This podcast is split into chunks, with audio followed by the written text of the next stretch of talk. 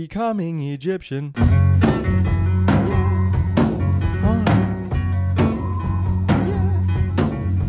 Welcome to episode number three of Becoming Egyptian. I mean, this is wild. The fact that we've got into three installments, which we made fun of in our, introdu- in our introduction video, didn't we? Say we'd never get to three installments, or was it Yeah. five No, installments? five, yeah. And we're not going to get to five. We're not going to get to five installments, but we've made it to three.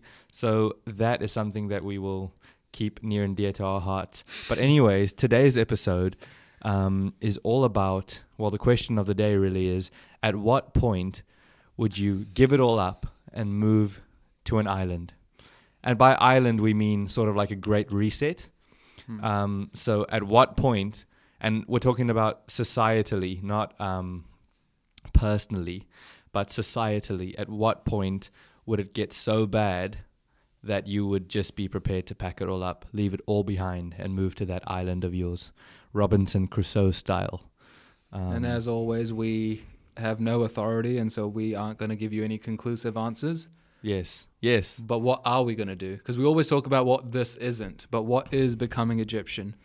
what is becoming Egyptian? Well, Mundane social commentary. What's the- becoming Egyptian is pseudo philosophy. yeah, unqualified opinions, thought experiments, and um, yeah, mundane commentary. mundane commentary, lack of evidence.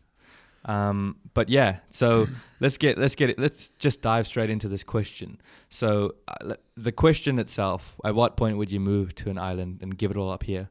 Initially, when I first thought about it, I thought it was quite a surface level question. Mm. And so I thought um, when we were going to discuss it, it would be more of like a fun topic about, you know, when am I ready to just like, like what needs to happen? Does my girlfriend need to break up with me and stuff like that? Mm. But then I started, as I started trying to find the answer within myself, I realized that the question, it actually, um, it is quite deep because it, it forces you to sort of think deeper within yourself and analyze within yourself what is the relationship or what is the breaking point between access and freedom with like within yourself so at what point are you willing to exchange freedom for access to certain things? So for example in our um, day to day you know we are willing to sacrifice time for access to money and that's a happy agreement that we have with our companies. Yeah. we're willing to sacrifice a portion of our earnings for to get access to um, infrastructure like roads and stuff so through tax right. and that's a contract that we've willingly signed and the contract basically is us still remaining in the society it's us saying that we're happy with it because we are able to leave whenever we want it's a bit difficult but we can so In theory, yeah. yeah so the question to me it is actually a lot deeper than just you know at what point do i move? It you need to look within yourself and realize what is that deepest breaking point that would really be too much for me to stay in this society. Do you feel like that's a fair analysis of the question or do you think it's not that deep and it's more surface level like it's more just a fear thing? Like at what point will i be able to get over the fear of my family looking down on me for wanting to move away I think it is that deep, but my initial thoughts were slightly different on um, the question. At first, before I gave it any thought, um, my initial thoughts were sort of like, it's not a place for extra, so it's not like, um, oh, sorry, it is a place of excess and extra. So basically, if everything's going well, then you have the ability and the luxury of giving it all up and moving to an island. So it's reserved for a select few people, as opposed to everything's so shit, I'm gonna um, you know, give it all up and move away as like a tail between your legs. I've lost, so I'm moving away kind of thing. I always thought of it in a more positive direction initially. right right yes Um, yeah. So it's like a, it's not because you're at a lack of choice. It's because you have excess choice that you're able to move away. right in abundance Yeah. Yeah. So it's not, co- yeah, exactly. It's coming from abundance, not lack. But when you frame the question, I think it's more interesting to talk about the societal aspect. And so when do things decay so far that I have no choice but to move away? I think that would be the more interesting angle to explore. Yeah, well, I think it's important to have us bouncing it off of each other because sometimes it can be difficult to identify within yourself what the actual breaking point is because Yeah. you might falsely identify the breaking point. Yeah, is it even an economic breaking point or is it Yeah. you know reputational or something? Is it emotional? And the the thing is like I was trying to think of what a false breaking point is like just today before the episode. Yeah. And the most recent one that I can think of is the whole COVID thing, where a lot of people were saying, you know, these vaccines, like, w- regardless of what position you have on the thing, um, people, pe- a lot of people feel hard done by by the fact that they had to get the vaccine to keep working and to keep doing all this. But at the end of the day, it's a false breaking point because everyone that's complaining is still in the society. They haven't left. Mm. So if someone comes on the podcast and calls that a breaking point, they're not they're, they're maybe not lying to themselves, but it's important to have someone else to bounce your breaking point off of because you might make me realize that my breaking point isn't my breaking point. So the COVID example to me was what I could think of as a false breaking point because regardless of how much you hate it, you were willing to sacrifice your health potentially for access to restaurants, museums, work, all that kind of shit. And you were, and the, the signature that you placed on the contract was when you decided not to leave the society, in this example being Auckland. But um, yeah, that to me is a false breaking point. And previously I would have thought of that as a breaking point, but it wasn't because I'm still here today. So I thought it would actually be really good for us to get down to the bottom of it and yeah, really discuss what our breaking points are. So do you think do you feel Just like yeah, yeah, that's really great. I just to clarify the definition of what makes a breaking point false. Would you say it's something that up until that point you think that would be it, but then when it actually happens, you actually don't have the choice uh, to leave, even if you wanted to. so you're saying So what makes a breaking point false? Um, a breaking. So I think to understand your breaking point, which I don't think I even understand my own breaking point yet, Yeah. but um, A, a lot of this is circumstantial. So only when we get to it do you realize that that was the breaking point all along, right? Because yes, the theory is so so different to the practical in something like this. yeah, yeah. And so to go back to the previous example about access, the the how much you're willing to sacrifice freedom slash choice to gain access. Yeah. I think the minute the pendulum swings in the opposite direction and you're no longer willing to sacrifice that type of choice for access is Yeah. what your breaking point is. Okay, okay. So when the fundamental trade-offs that you had in your head all along become illusory is when you realize that that wasn't actually a real breaking point at all. Yes. And so I think I guess something really significant has to happen in terms of world events for that to normally happen, which you're saying COVID was a great example of, right? Yeah, COVID was a great example and I think it also identified uh, in a great amount of people a false breaking point. Yeah. Um Okay. uh, regard and this isn't a political spiel. This is just It is and it in- isn't. it is and it isn't, but just in line with this topic, that to me was a false breaking point. But not to repeat myself, uh, do you want me to go first on what I think my breaking point is, or do you have something in mind about what your breaking point is? Nothing particular. You can go first. Okay, so to me, just to think of like to make it as practical and as real as possible, um, the whole chip in the brain situation. Hmm, yeah. Um, the reason I say that is because the minute I feel like I, what where I think I draw the line is when people have access, whether it be the government or the community, have access to my internal environment, so my thoughts, my dreams, my memories. Um, that I'm so one of the trade-offs people might be willing to make in that situation because there will be people who will not have that as a breaking point and when the chip goes in that person's brain they'll have a faster process they'll have a better processing power they'll be have access to data quicker. I don't know if processing power and access to data quicker is the same thing because i'm not a computer guy but they'll be faster. They'll be able to know things that a human without a chip in their brain wouldn't be able to know. And so if they're willing to trade off that choice or um, yeah if they're willing to trade off that freedom to gain access to that speed that i'm talking about yeah. Then it's not a breaking point for them but for me i feel like that is a trade-off where i don't need the access and i will be willing to be a redundant human being to maintain that right Yeah. So would you say the core of that dilemma is something like feeling like your individual liberties are being infringed upon by a foreign source? yes Your yes. like um, your ability to make your own choices, be your, your own autonomous human being. That's Yeah. not possible anymore, and that's the problem. and the idea of privacy as a whole is void now it doesn't exist anymore What what I'd be interested to know if you've thought of it a bit more is why exactly it's a chip in the brain that's the problem and not say having social media Right. because okay. um, there's good arguments to be made that um, nothing hijacks your limbic system more than scrolling Mm, mm.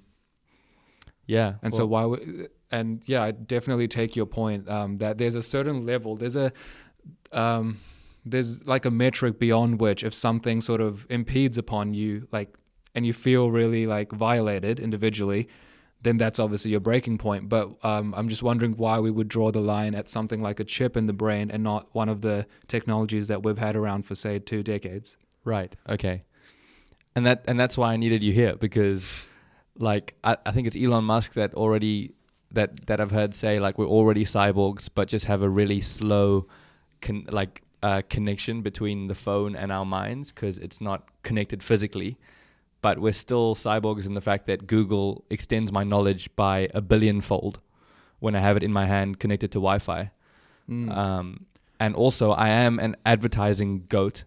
Um, not me, as in I can advertise to people well. Yeah. I'd say a sheep, sorry. As in advertisers know how to target me based on my interest online.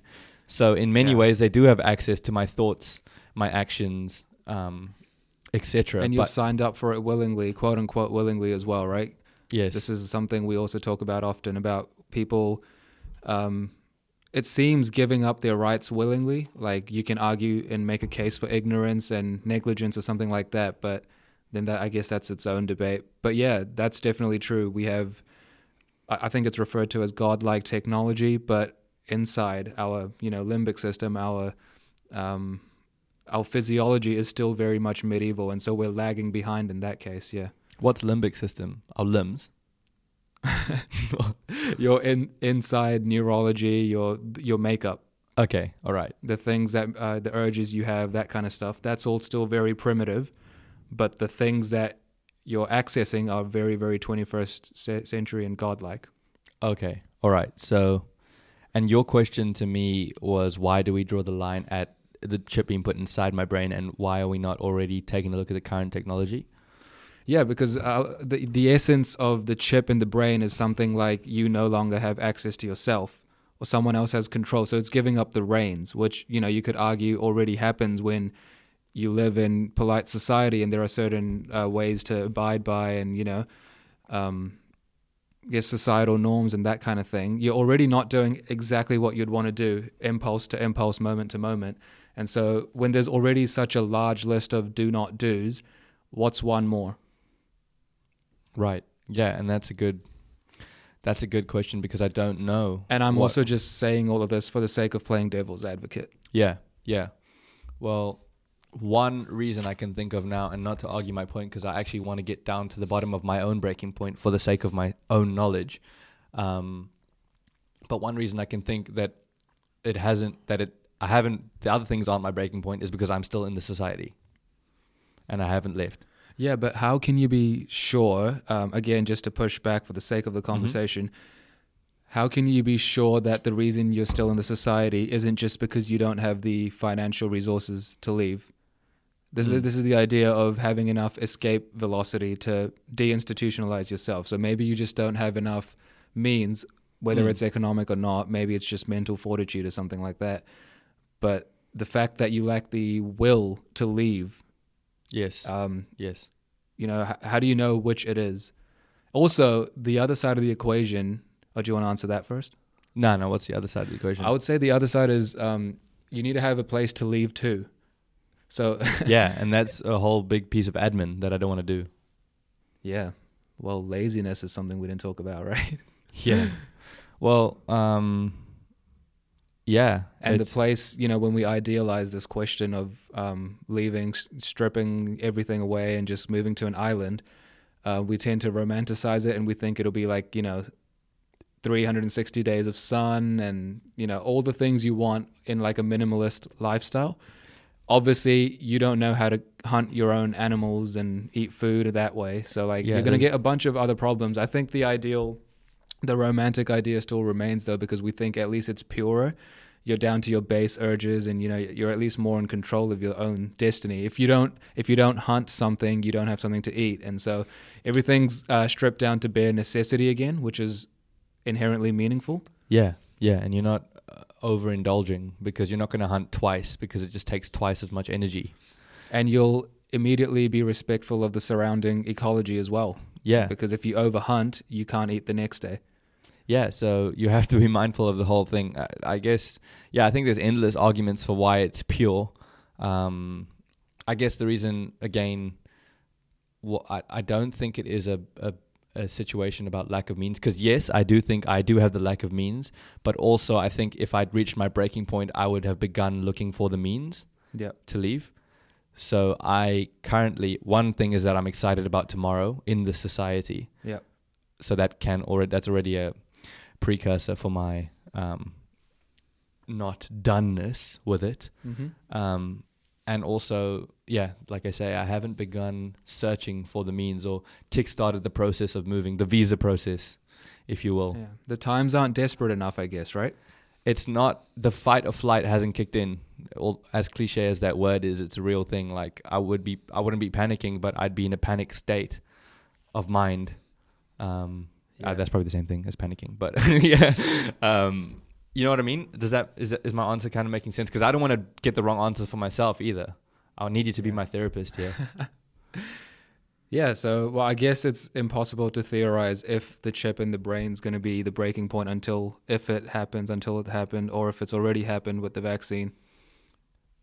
That's the problem, and and and the vac and the chip in the vaccine is what made me give this whole spiel about the vaccine shit that I did in the beginning. Um, yeah, yeah. A false breaking point. Meanwhile, I've I've been broken. You've been broken for a while, but you're just so giant and significant. It takes a while for you to f- fall after being shoved. Yeah, Yeah. I am the universe after all. Yeah.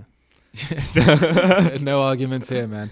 Um, yeah, well, and again, the chip in the brain is not. It doesn't necessarily have to be a chip that goes in my brain, but I think the line for me where I can see it. Oh, what I think it is at the moment is when someone has access to my internal thoughts, like because that's the only thing I can hold to myself at the moment. Obviously, with advertisers understanding exactly what I like, what I want, Mm-hmm. what I need, they don't know what I think at the moment. Yeah, yeah. Um, so the minute someone knows what I think, I think there's just no way around, and there's no way for me to get what I desire as well.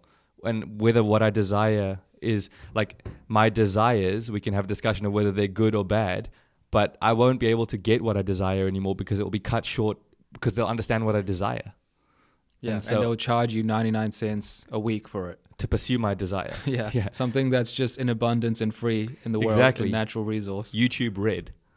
It'll be, you know, we shouldn't bite the hand that's feeding us. That this whole thing's going up to YouTube, but um, Yeah, do you think this uh, sentiment though of having your individual rights, you know, seized or taken away, if we were to poll 100 people at random in the West, that would be their breaking point as well? I think, I think yes, because that's foreign territory, and then that's why your questioning is so. Your line of questioning is so good, is because it's impossible to truly understand because it is unexplored territory. We don't know if that's the breaking point Mm. because previously, my my biggest worry, just to clarify that, would be that it's um, we're already in the territory where it's been it's happened and done.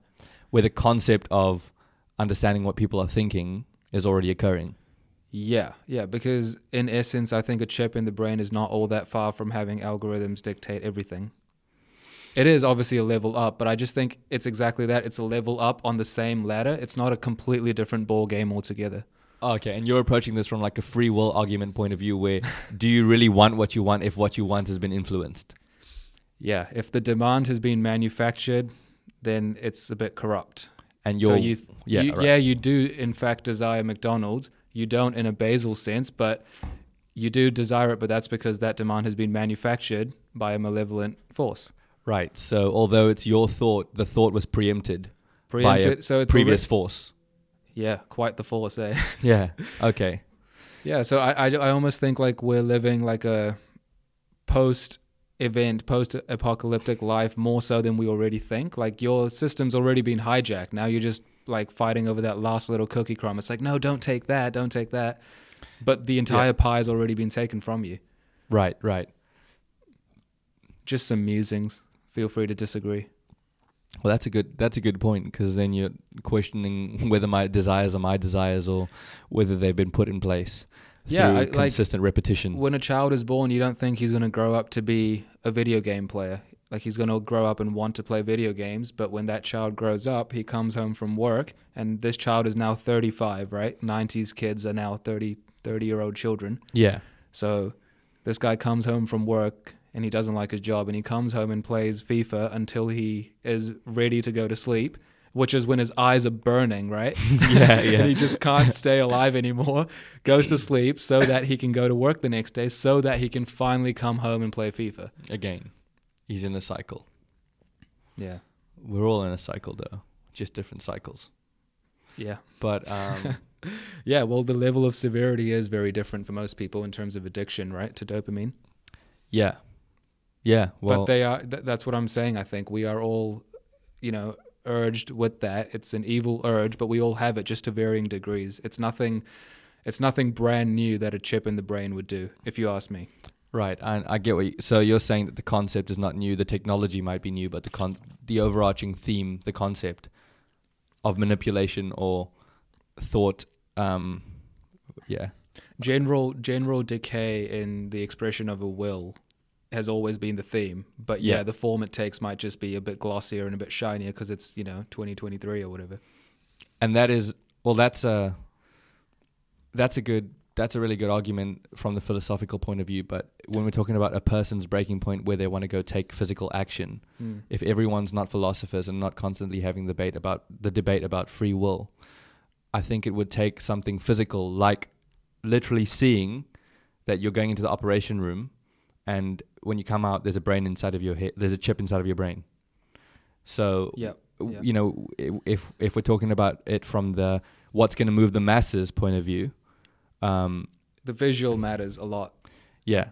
So I think in that sense, there's never been something that's been like I don't know, never been something that's been inside of our brain like that in the physical form, yeah and that would this the fact that that's a possibility would scare the shit out of people. yeah that they can that's a very common sentiment right ever since 2020 Yeah, yeah and that to me would cause a breaking point. I feel like perhaps if people understood fundamentally what you were saying about, or not what you were saying, but what all the scholars are saying about the free will argument, um, they might be equally scared if they understood it properly. But you can't expect everyone to understand what those people are arguing about until Mhm. they see it. And it's like what what was the quote in Oppenheimer? Like they they don't fear it, and they won't fear it until they use it. Yeah, until it's too late, basically, right? It has to happen before their very eyes, and by the time it brings, by the time the effects of the event are brought down to the visual layer, it's already too late. That's why it's down Yes. at the visual. It's at the world of appearances, right? Hundred percent, yeah, because Yeah. it has to be destroyed at the theory before, Yeah. like if it's in the if it's in the physical, it's done. Did, did you just make an argument for free speech? I don't want. I didn't want to. Let your stupid thoughts die, so you don't have to go to war. Right. Yeah.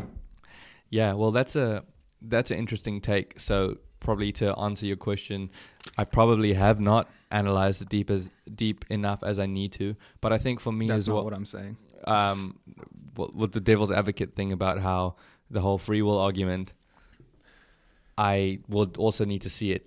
Uh, yeah, I also don't mean free will in the standard philosophical manner.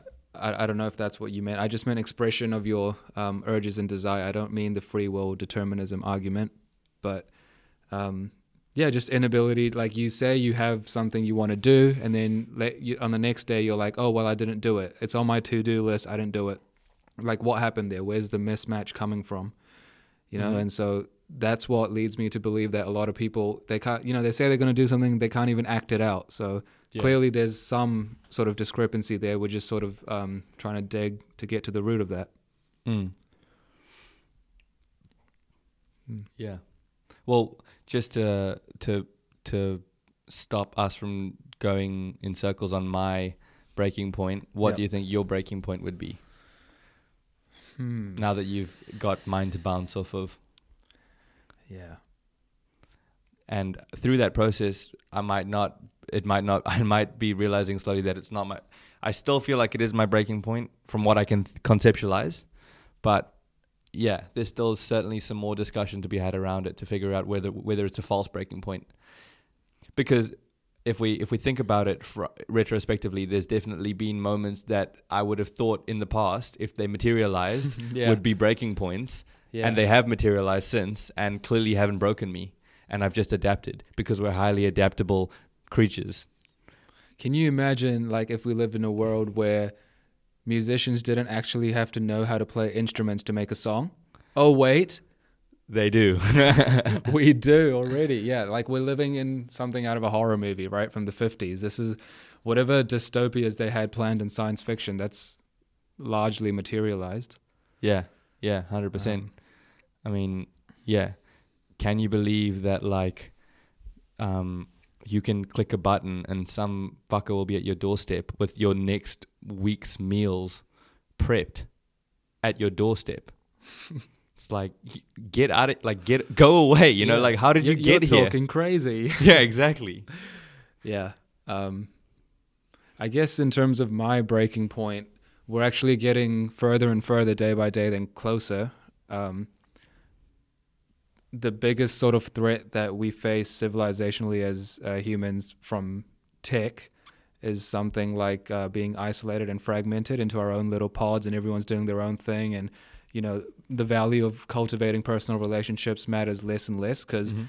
my fate is not intertwined with yours and so you do you man and i'll do me and Yeah. may the best man win um, or not because i don't care because i have more than more than enough resources to feed myself so it's like you know just general um, general care for the other person it seems to go down but that's exactly what you'd be doing if you'd move to an island too For the people in the society that you're leaving. yeah Yep, yep. Yeah, so there's a. Yeah. there's an element of disconnecting. In fact, that's the majority of Running it. That's away, what you're yeah. wanting. Um, so I day by day I find myself. So that's the downside of the revolution that seems to be hitting us um, in the 2020s. Let's say right, it's, especially with recent technological developments. But I have lately just trying to be tried to be um, focused on the positives of all of that, which is the endless opportunity it affords.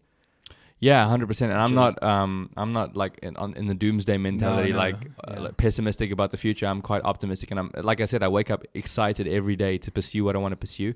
Um, but yeah, well, um, just to clarify my viewpoint as well, to ensure that I'm not like wanting to die. Yeah, we're not doomers. Yeah. Yeah. So, go on. Yeah, so when I sort of try to focus in on the upside of tech, it's something like we have access now today to an endless repository of ancient wisdom. Just anything that's ever existed, you can access it. It's amazing. So being a, being you know like a self learner and autodidact is at an all time ease level. Yeah. Um, it's never costed less. It's never costed you less in terms of time and expending your effort and energy. It's amazing, and the the um, But okay, so we have it's almost like the potential you have for human growth and development is at an all-time high, but the drive or the need or the motivation to get there is at an all-time low. amongst the humans, No, amongst the rats. right? Okay. No, So you're not even gonna coin them as humans. of course, no, of course I'm talking about humans. What else am I talking about? Um, oh, did you think I meant rats like derogatorily? yeah. No, yeah, okay, definitely amongst the humans. Um, yeah, so the the need to actually become exceptional is not there because Yeah. you have all your basic needs met, and it just doesn't matter, right? We're not living to thrive. We're living to we're not living to survive. We're living to thrive. Um, and so you can if you aren't have, we living to aren't we living to survive now, rather than thrive? Like the ma- the general public. isn't it the opposite direction? If we if we were living to thrive, wouldn't that be like the opposite of your case that you're making now, where technology m- increases the potential and the humans meet the increase in potential with increased output? That would be Oh, us living to thrive. Yeah, wh- when I said what I associate uh, living to survive as um, sort of only just having your Maslow's hierarchy bottom layer needs met. So that's sort of more village tribal living where you wake up and do stuff you have to do, and if you don't do those things, you die. So you're living to survive. Um, you know, a lion could kill you because you're in the wild. You're living to survive. When I say thrive, I just mean um, we're enmeshed in this like um, place where if you have any desires for consumption, they're immediately met, like the guy you mentioned. Right, okay. Um, So uh, having all consumption needs met, basically, Yeah. not actually thriving. You're right. That At your wouldn't disposal. be. Yeah, that wouldn't be true thriving. Obviously. It'd be false thriving. It'd be a false breaking point. yeah, exactly. Now that we've coined that term, eh? yeah. Um, yeah. So the need to need to maximize yourself seems to be at an all time low. Because why Mm. do you need to? But if you do, and you sort of head down that path, it's like, yeah, you could go further than anyone in history ever did. Yeah. Yeah. Like the potent the the things at your disposal, like the resources at your disposal, are incredible.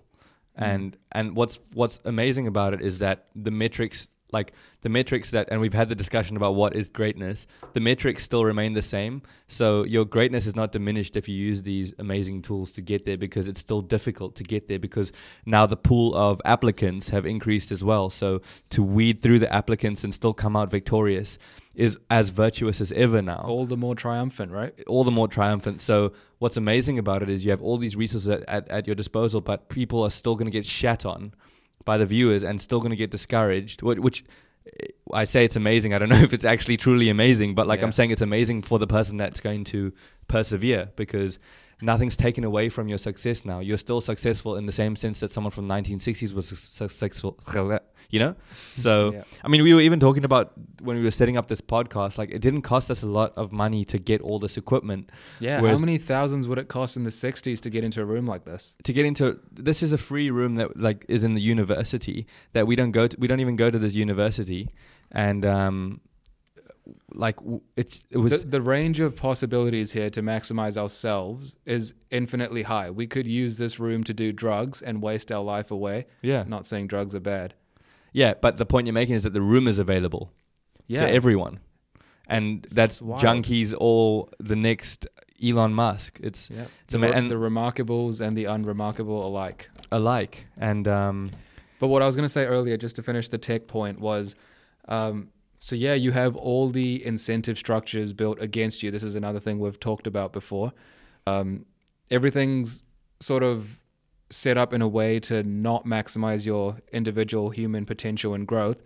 So when you actually do cross those barriers, it's even more, you know, more of a success. Yeah. And so, like, yeah, it's harder, but just get going. Yeah. Like, what's the alternative? Like, what are you gonna do? Like, what are you gonna do? You know? So this is your argument for why, or not your argument, your thoughts on why your breaking point has moved further out than you thought previously, because you're more optimistic about the future now, Yeah. based yeah. on, and that's because you've taken your own individual success into your own hands. yeah. There's plenty of success to be had here. Yeah. Yeah. Now, all I am is potential, infinite potential. I haven't actualized anything. From I'm, I'm sure there's like a physics calculation that you could do to actually show that you have a bunch of kinetic potential energy or whatever. So um, yeah. Well, that, so so you don't have a breaking point basically. You're you're tough as nails. I have a breaking point. We're just getting um, further and further from it the more tech develops. Right, and you're saying it might, in this case, be so far that you can't really conceptualize it. Far so far and getting further by the day. Right. also, there's just more work to do in civil society. So I would feel really uncomfortable if I went Left. to m- maximize myself in a place that's completely different from everyone else. Because like, what do you? That's not redeeming in any grand sense, right? Yeah. Well, that's I'm gonna so- perfect myself. I'm gonna get chiseled. I'm gonna learn everything. I'm gonna like know how to like kill fish, stab them in the eye, and like eat that for breakfast, no one's there. dinner. A, no one watched it, so it didn't happen. Yeah, exactly. and B, how have you actually bettered the situation? The world isn't even better for your mere presence in it. In in fact, your presence is irrelevant, which is Yeah, basically you're not the pres- you're worst. absent. And that would be the first of its kind because we spoke about this in our episode two as well about what is greatness is that the world has never been better without someone in it, never before. Yeah. But when you Yeah. do that, it literally is. Yeah, you're, re- you're you're you're willingly removing yourself from a troubled situation. You're removing yourself rather than putting yourself in it. That should be a huge, huge red flag. At the first sign of adversity, you fled. yeah, yeah, that's terrible. And now I'm starting about to the think. most like fucked flight or fight responses, and this is about like if you could conceptualize what's this end of the extreme of Yeah. the continuum, running when there's trouble. it's What? so bad. okay, Oh, well, okay, no, but just to give the devil his due here, there are times obviously when the amount of trouble is too much for one person to take on as a load, right? Yeah. Well, Um, also, um, And I think a lot of people will share that idea that, yeah, I would do something if I could. I just feel helpless. Yeah, well, it. De- I think it's a lot when it when it gets to your true breaking point. The argument becomes a lot more complicated because, um, what do you call it? I think when when you're talking about the sign of adversity, I'm like w- I'm willing to fight for the civilization that I see in front of myself today, because I'm in love with what I the place I live in, or in love like I like it, right? And I'm excited about the future and whatever. But if I get to this breaking point that might not be exactly the chip in the brain, but metaphorically the chip in the brain, whatever the breaking point is, Yeah. I might no longer see a civilization that I would like to fight for anymore. And so I might, what trying would look like to me in that sense would take everyone that's important to me, my family, Yeah. and try to convince them that we can start a new life, a more meaningful life away on another island. And so, um, it, the argument probably still is there to made is have you just fled because the adversity got worse? But also, like you say, sometimes it can get not necessarily that you feel helpless, but you feel like why your help is like now the society that you live in is playing a different game to you. And it's like, well, what now? Like, let's just, I'm just going to go start my own game. Yeah. And, Yeah. and, and to me, that's valid because if, if the masses move in a direction that you don't agree with and that the masses moved in that direction, and again, it might not be because they truly want to, they might have been persuaded to move in that direction. Learned helplessness. Yeah. Yes, learned helplessness, and they get to the point where they make that decision, and you uh, disagree with the masses, and the masses spit in your face for disagreeing with them. It's like you'd be the ultimate Hercules if you pulled those people out of that situation and brought them to the light. Yeah. But also, um, if you could manage to salvage your family and your loved ones and a group of other people that still believe what you believe and then take them to the safe haven and start over, I feel that's equally as virtuous because you've saved who you could. Yes, yeah. Um, it's impossible, I guess, to know if that's the truth. If you know you have actually done everything you possibly could and you've salvaged everything you could. But if you know, I, I guess if you sit on it, meditate on it for long enough, you'll know in your heart of hearts that you literally couldn't have done anything else. Yeah, you, and you can't, you know, you can't vilify a person for taking care of their own family first, right? They, I, I would argue they owe a greater debt to their loved ones than obviously to their neighbor, and then more To to, their neighbor than to their yeah. Yeah. Well, to Um, me, that's an, like. I me- just look yeah. at the, what you uh, laid out there as an intermediate step. So you fuck off to your island, get your shit sorted very quickly, su- such that you can come back and do something about it.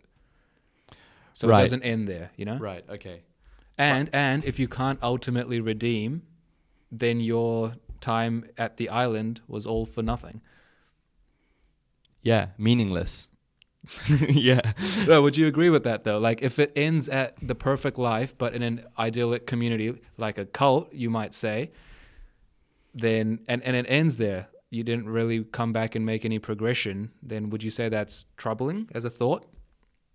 I I think it's like um, when the American soldiers go fight and they say, "I don't fight because I, of I, I don't fight because I hate what's in front of me. I fight because I love what's behind me." Mm.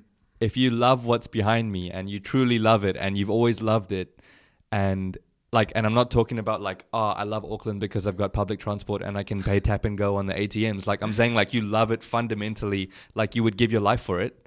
If you would give, if if it was once at that point, and you know that there's still that remains slightly within that place and it's salvageable, I feel like yes, you should come back. But if the place is turned into a zombie, i.e., bodies without souls, I don't see the point.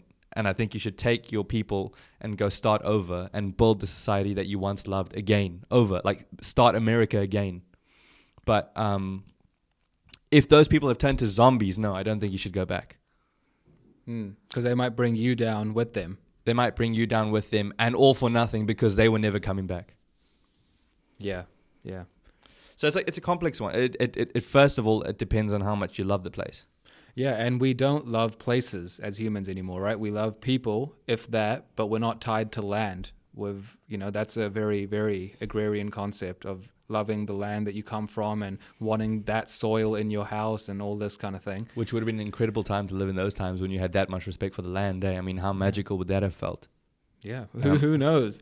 I'm not being sarcastic either. That would have been amazing. Like Yeah. you walk through the water that you know that 25 generations have worshipped, and you're walking Yeah. through it and letting it touch your shins. Yeah, but, Um, but worship is stupid, right? Well, I think you're going to give off the wrong vibe there because you're clearly you're the biggest Christian that I know.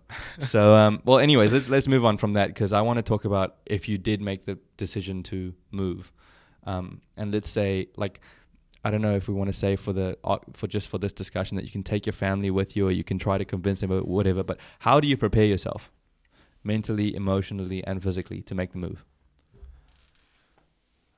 Um, I think I prepare myself with the knowledge that f- at first, at all costs, I'd move by myself. I wouldn't take anyone with me Okay. because of that whole concentric circles idea again, where um, you need to manage yourself and govern yourself at the most local level and at the scale of the individual. That would just be me as one unit, one person. If I can't do that, I'm not going to take on the baggage of another person. But, and you can look at as an, look at another person as an opportunity, but that's only once the baggage has been bridged. Right. And so there's a level of integration between two people that's necessary, I think, um, to get to get to that harmonic stage. Yeah. But I would just because of how risky the entire endeavor is, I think I'd want to go by myself. You know, to wherever I'm going. It doesn't have to be an island, but I, I think we're just talking about getaways in general. yeah, Um, well, uh, that's actually a really interesting take because that's already flipped my mindset now. Because I was thinking if I take my family, it would be selfless because I'm taking my family and I'm trying to save you from this whole doomsday shit that's going on where you're living. But it might end up being selfish because I might be taking them just to cope with my own solitude. Like, yeah, the- that's that's the blind leading the blind in my eyes, yeah, and, that's selfish, highly right? unethical. yeah, Yeah, right. Well, that's that's that's crazy because now I've, that's kind of changed my mindset because I was thinking on live air. Can you believe it? that's rare, man. That's rare. I swear, Um, significant turning point. But as Michael Scott says, it takes a bigger man to admit he's wrong. I am that bigger man. Um, yeah. What do you call it? Yeah. So, well, that okay. That's interesting. So you would prepare yourself one by not taking anyone with you. What? Okay. So that I I bear all the risks. and in that way, you're being selfless. Selfless. That's the story I tell myself. It's not Like- what you would actually do. You wouldn't be that brave. No, no, I would be that brave, but I wouldn't be right on that. Chances are that I'm right on this are very low. Well- um, but that just in terms of um, morally, that's the only thing I'd allow myself to do. I think. Okay. And then how would you prepare? Okay. So how would you prepare yourself, mm, like mentally, to make the move? Like, like, do you think you'd like you'd be scared, right? I'd go you'd to be Mc- shitting I'd go yourself. to McDonald's a lot. yeah. Load up on McDonald's because I know I'm never going to have it again. But wouldn't that be dangerous because then you're just gonna like lower your chances of being able to survive because you're putting a bunch of uh, fat into your heart. For the last time, though. yeah, yeah. yeah, true. So you're gonna work it out when you go hunting. yeah, exactly. It's all going to be burned off in like six days. When you eat lean venison, it's gonna over the venison over the fire. That, that's deer, right? I don't think you'd find venison where you live. You, you No. you'd eat um. If you have Capybara. venison, if you have venison where you live, you're not out of civil society. yeah, you're in Clevedon. Um, yeah, capybara is the one that eats its own feces. Did you know that? really? Yeah. Isn't prawn? Aren't prawns actual feces? Oh no, they they they also eat feces there. I don't know. Okay. I don't touch seafood, but I'm gonna have to if I'm moving to an island. And then, so you're, you're going to eat a bunch of McDonald's. Make sure that you go alone, and uh, you tell your parents you're going to be okay. Everything's going to be okay. Well, uh, yeah, yeah. So I'll how tell do them you- I'm going to like Italy or something. so how do you feel when you get when you go alone? So you go alone to the island, and then you get word that your parents have done exactly what you didn't want to do, and that's the reason you left the island, and your parents have done it. Wait, what's So- the thing that they've done? let's just take a hypothetical breaking point. I won't name. I don't. Let's not name the breaking point. Let's just say the breaking point. Yep. You leave because of a breaking point, and you mm-hmm. leave alone because you you believe it's the most ethical thing to do. But your parent and you warn your parents, please let me prepare myself, and I'll come back and salvage you along with what else is still salvageable. Yeah. But your parents decide to go ahead with the breaking point that you left for. it is a reality, so there's not much you can do about it now. But I mean, does that hurt you, or does that make you feel like you made the wrong decision to not ask them to come along with the first time? Just to make sure I have the uh, the question right. So my I leave and my parents go along with the breaking point anyway. So does that mean that they're now irredeemable because they went through the thing I was trying to avoid? Basically. So it's done. So, so what would I do in that situation? I mean, it's not necessarily about what would you do, but how would you feel? Would you feel that would you go back on what you thought the right thing to do was, or no? Uh, no, I would not go back on that. I'd feel sad, the appropriate amount of sadness, and then I'd get over it. And move on in the appropriate way. Yes. I think that would be me Wi- too, but I think it was worth asking. Yeah, of course. Yeah. It, would you do something even slightly different? I would just do like an insane morning ritual, like on my own island, Yeah. and because like obviously I'm making the rules now, so I'm gonna Yeah. do like a 400 day fast, and like light a fire into into the certain star like the dragon warrior. He Exactly. only eats one nut when he's about to die, Yeah, and then he stops being about to die. Yeah, and I'll make a statue for my parents and make them be the original ancestors of the tribe, Yeah. so that like. If, if Yeah. there is a holy trinity with God and then my two parents are like underneath the you know Because you need you need a history, and if you're the first man there, you're not going to have history. So you need to construct this history. yes whether it's right or wrong it's beneficial so you need it there Yeah. Um, well, okay. Well, that's good to know because I think that sums that up as well. I did have an interesting little thing I was thinking about that would probably be a breaking point for a lot of people, but uh, I thought it'd be interesting to ask you. It, would racial discrimination be a breaking point for you? And this is a situ- This is a hypothetical situation where this society that automatically started implementing this fascist. I don't know if fascist is the right word, but racially discriminatory um, rule set allowed you to leave as well if you wanted to. Wow, that's quite the hypothetical. yeah, because that wouldn't happen. But if they allowed you to leave, is that a breaking point for you, or do you still feel like the society provides you with enough comfort to endure the racial abuse? Yeah, so the if I'm ready to leave, I'm ready to leave, and if I'm not, I'm not. And I don't think the racial discrimination would be a deciding factor. Obviously, severity matters. And again, Um, this is hypothetical. We've never experienced something like this, so I've never been discriminated against for my race. yeah, ever. so you can't. Um, yeah, we can't like talk with certainty, but just for Yeah. conversation's sake. Yeah, I think it would be um, so obviously a heavy thing to consider, but the severity of the discrimination would matter a lot. And whether it so if it's a physical, case of like I can't visit a bathroom because I'm not white and I need to pee, then I need to leave, right? Yeah, well, that's what I'm talking about. Like, I'm Okay. talking apartheid Okay, spec. Jim Crow. Okay, Jim Crow spec. But um, the problem, the thing is, it's a you live in you live in the let's say let's say this is the only Western civilization ever, yeah. and to leave you have to go to the East. that makes it more interesting. So this is the only I'd fuck off to the island then. Yeah, to the island. yeah. I'm not going to the east You're not going to yeah, yeah. Screw all that Dalai Lama shit. You're I'm going straight to the island there. unless it's uh, Morocco. Is that the east? That's Asia, right? Morocco is Africa. Yeah, that's Come on, Africa. don't didn't you play FIFA enough? Yeah, that's where all our knowledge comes from, anyway. Um, So that would- clearly I didn't play enough. So that would be kind of a breaking point for you if the if it was the West that just went entirely racist batshit on everyone Yeah. and hadn't learned their lessons. Well, they have, right? Just in reverse. Yeah, kind of. But we won't get into that today. Yeah, Um, we will on another day. Yeah. Well, um, so that so you'd you'd leave to the island. Yeah, yeah, definitely. Would you leave your family there and still do the, the whole the whole process how you said, or would you just say, look, this is just dumb. Let's just go together and we'll figure it out together. I I'd don't have- think I, I don't think I'd have a choice. I think um, my family wouldn't come with me even if I begged them to. They're too uh, embedded. They're too ingrained. Yeah, there's a lot of comfort in living in, well, in living with thousands of other people and having all these facilities and amenities. Facebook groups. How do you get anywhere without Facebook groups? I don't know. How, how do you get a job without Facebook groups? That's something that we know um, about, and not many people. Everyone else goes to seek. We go to Facebook groups, but With varying degrees of success. that's an interesting one, man. Because I I also think that would be a breaking point for me, but um, it is an interesting one to consider because I think for some people it w- also wouldn't be a breaking point because it's Mm. like you got the west, the east, or the island where you have to make up your own shit, and that's a bit too scary, right? That's a bit too daunting to start over, and it's also a bit too scary to go to the east where you just don't know how shit works over there.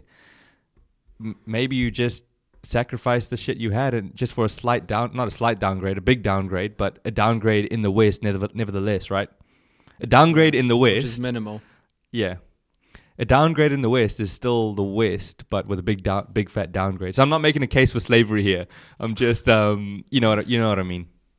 So Yeah. yeah, th- I, I, I thought it would be interesting because I feel like there'd be, I think it might be split even half and half, Mm. and it would be, it would be fascinating to have that half on the podcast. Forty billion people or whatever. Um, but yeah, man. Um, okay, but now that now I think we've covered the bases for most of what I wanted to talk about. Is there anything that you like going into this topic you had on your mind that you wanted to get off? What what would be the first things you would do on this hypothetical island? How would you start your village, your civilization? Would you even That's want one? That's the last question I had to end it. Let's go. Okay. Nice. So um yeah, like I said, I read Robinson Crusoe. I've I've watched uh, Tom Hanks. What's it? Get it? Castaway. Castaway. Castaway. Yeah, yeah. I really hated that. Yeah. What I would do is, see, I don't have any skills. I don't have any skills. Yeah, but the best way to get those skills is out of necessity, isn't it? Yeah. I'm going to die if I don't learn these skills. The stakes are so low here. It's so low. I'm not going to die if I don't learn how to make a million dollars. But I'm realizing slowly that I don't know how to make a million dollars. And you're not going to die if you don't. So Yeah. It's okay. Um, but yeah, what I would do is I would try learn how to make a fire first. Oh, okay, so you're talking about literal, like, first things you'd do. Okay. I'm not trying. To, I'm tired now. I don't want to get all philosophical. Can I? Can I just get practical for once? I don't want to get philosophical now. We've had So the you're gonna, you're philosophical gonna chats. scrape two pieces of wood together. I'm gonna try my best. Right? It's like Tim Dillon said again. I'm gonna move to a good neighborhood in the metaverse, and I'm gonna work hard. That's what I'm gonna do on this island. Right? I'm gonna. yeah. I'm gonna try my best. I'm gonna gonna bang two bark together and see if I can make a spark, yeah. make a fire. I'm gonna go try and shoot That'll- shit. that'll take care of heat and food. What the bark? The the fire. Am I going to eat fire? no, I haven't killed anything yet, bro. You, you clearly don't understand how it works on the, on the island. this is good. We need to flesh this out now before all hell breaks loose. It's th- consider this a preparatory episode, yeah. a doomsday episode, if you will. So you need to shoot something. So I'm going to go to shoot something next. So I've got to make my bow and arrow, and I'm going to try and shoot something. You're gonna make a bow and arrow. yes, You know bro. how hard I'm not going to make an AK-47. Do you know how hard it is to make a bow and arrow? I'll find out out of necessity. Right. But no, I do not. Is it difficult? Yeah, I tried. It's impossible. Okay. It's so hard. And where do you get You the just- elastic you part? Is that like your own ass fluff? Like, how do you get that elastic part that shoots the, the arrows? Yeah, I think it's snake skin. Okay. Yeah. I'm not So- killing so a you- snake. you- but you need the bow and arrow to kill the snake. this is the this is your first this is the fir- getting your first job dilemma. Like you need yeah. you need to get a first job, but they they want someone with experience. Yeah. Um, okay, so I would have to make a bow and arrow. However, that's gonna work. Shoot something, skin it, which I've never done before, and eat it, and then repeat the process Until, you die, right? until I understand the value system I want to implement in the society. yeah, yeah. and whether I want whether the Judeo-Christian foundations that I want to implement, or whether I want to implement the Eastern style, Game B isk. yeah. Well, g- going back earlier to what we were talking about in terms of that breaking point. Yep. So we we mentioned false breaking points. Do you think there, there seems like when I think about it, there seems to be a lot of confusion in people's minds as to just all thoughts surrounding this. Everything seems muddled up, right? It's like things are getting infinitely better as we progress. Like look at how much we've reduced world poverty, and you know, like if you could cherry pick the metrics, you can find a ton of things that are getting better and better by the day. Yeah. You can also do the same thing in reverse, obviously, and say things are only getting worse because look, I'm now, you know, like I had no choice. I had to get this done. I had to get this done, and my freedoms are being taken away or whatever. Even more so outside the West, right? Things are getting a lot worse in terms of ideologically. Well, that's Um, because the East is trying to mimic the West, and they don't know how to do that. They should just be the East and become better. But anyways, Well, no argument. Yeah. um, so, what do you think is the root of a, of a lot of this confusion, right? Because you've got two people, say, who live right next to each other. One thinks the world's getting better and better by the day. yes, The guy right next to him thinks it's never been worse. yes. They live on the same street. So, where? Do, what's the root of this confusion? Do you think? The the confusion between some people thinking things are going to be good and th- some people thinking things are going to be bad. Yeah, like the optimism pessimism battle. Um, How does it come about? how does it? Yeah, and also what what side are you on? I'm on the optimism side, and that's because recently, of recent, I mean like past two, one year, I've really started to put responsibility on myself and feel like I just can endure situations if I persevere, like a real motivational speechy type thing. Um, but regardless of my own thoughts, I actually, what what are your So- thoughts on so- how it comes, how that confusion comes about? Um, well, obviously, takes sort of like a cookie cutter answer, uh, the way it fragments everyone into their own worlds. Um, I think it's also by design, politically. Um, it's, Yeah. yeah, Political side of the spectrum yeah, yeah. really determines your so outlook on the of world. your yeah, yeah, exactly. Like in, in the past, maybe your self identity was something like um, who you were in service to others, like what your relationships were, what your role in the community was. But now it's purely just what side, who are you voting for? Yeah, when Um, someone so- asks you who you are, you literally take it as who did I vote for. Yeah, exactly. That's a terrible way And- to go about it as well. Like that's if you, uh, what does it say on your tombstone when you die? It's like you know, devoted father, loving son. So it's it's what you are in relation to others. It's not your who Yeah. did you vote for. And so the now it says voted for Biden. yeah, yeah. Hey, don't reveal my vote. Um, so like yeah, so the ACT party. Anyways, um, I don't know if it's ignorance or malevolence that's driving the, um, you know, the the forced sort of um, separation of people and into their own little camps. Um, but that's definitely one thing that's causing a lot of confusion, right? Because people are just going about like you have two people walking around in a supermarket who are just seeing the same thing, but they're just not seeing the same thing. yeah. Well, you probably have more understanding about this from me, but my initial thing just again like a lot of people's political views are shaped by their past or their their upbringing, and so in in this situation, Nature versus nurture, folks. there we go. And There um, we go. I think it's just a case of per- a person's upbringing determining their future outlook, their past determining their outlook on the future. And um, So, if that so was a- what? so what's gone different? Like, say, in the last five, ten years, that's caused a lot of friction and confusion, and people just don't know what what ends what. Is there something like a lack of particularly? purpose and that kind of shit, you know, the classic spiel, Yeah, lack of purpose and lack of purpose due to probably the technological advances. So you already made the good argument for this about how the potential is increased tenfold, but the desire to succeed is decreased tenfold because shit has gotten tenfold easier. It's like the biggest warping effect ever. yeah, yeah. It's it's crazy. I don't really have. I think that needs to be maybe another discussion because we're pretty close to um, the end now. I think we've come to sort of a natural conclusion on this question. Really, not really the conclusion, but I think we've had a pretty good discussion about it. Yeah, yeah. Yeah, I think so. Covered a lot of bases, but Cover- none conclusively, obviously. Non-conclusively, I still don't know how to make a bow and arrow. No, no. I still Where don't know what my breaking point is or what our breaking point is. yeah. So really, again, we've discovered nothing, but discovered so much in the process. Um, thank you for watching. If you made it to the end, um, is that all that you've you, you feel like you feel satisfied to end it here, Sid? I think so. Yeah. Let us know in the comments if you know if it is really snakeskin that you use for that elastic part on the bow and arrow, Yeah. because I have a feeling that it's like horse shit. so It could just be string that you take to the island, right? Right, and that's another question that we forgot. Do you even do get you to take? take Yeah, anything? supplies, right? right? but this is the thing. This is how unprepared we are for this doomsday, which is why we need a Yeah. doomsday part two. Yeah. Is that the title? This is doomsday part one.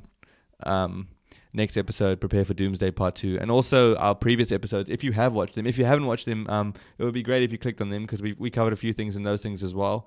But we those are also kind of introductory episodes because we do have more to explore on pretty much everything we've said so far. We've also got Yeah. more to know and more to learn. So I think you'll get to watch us as we Yeah, the minute we start talking, we realize we know nothing. we know so little, and I think we're just going to get hopefully better if we do if we play our cards right. Hopefully we get better over the Yeah. years and not the inverse.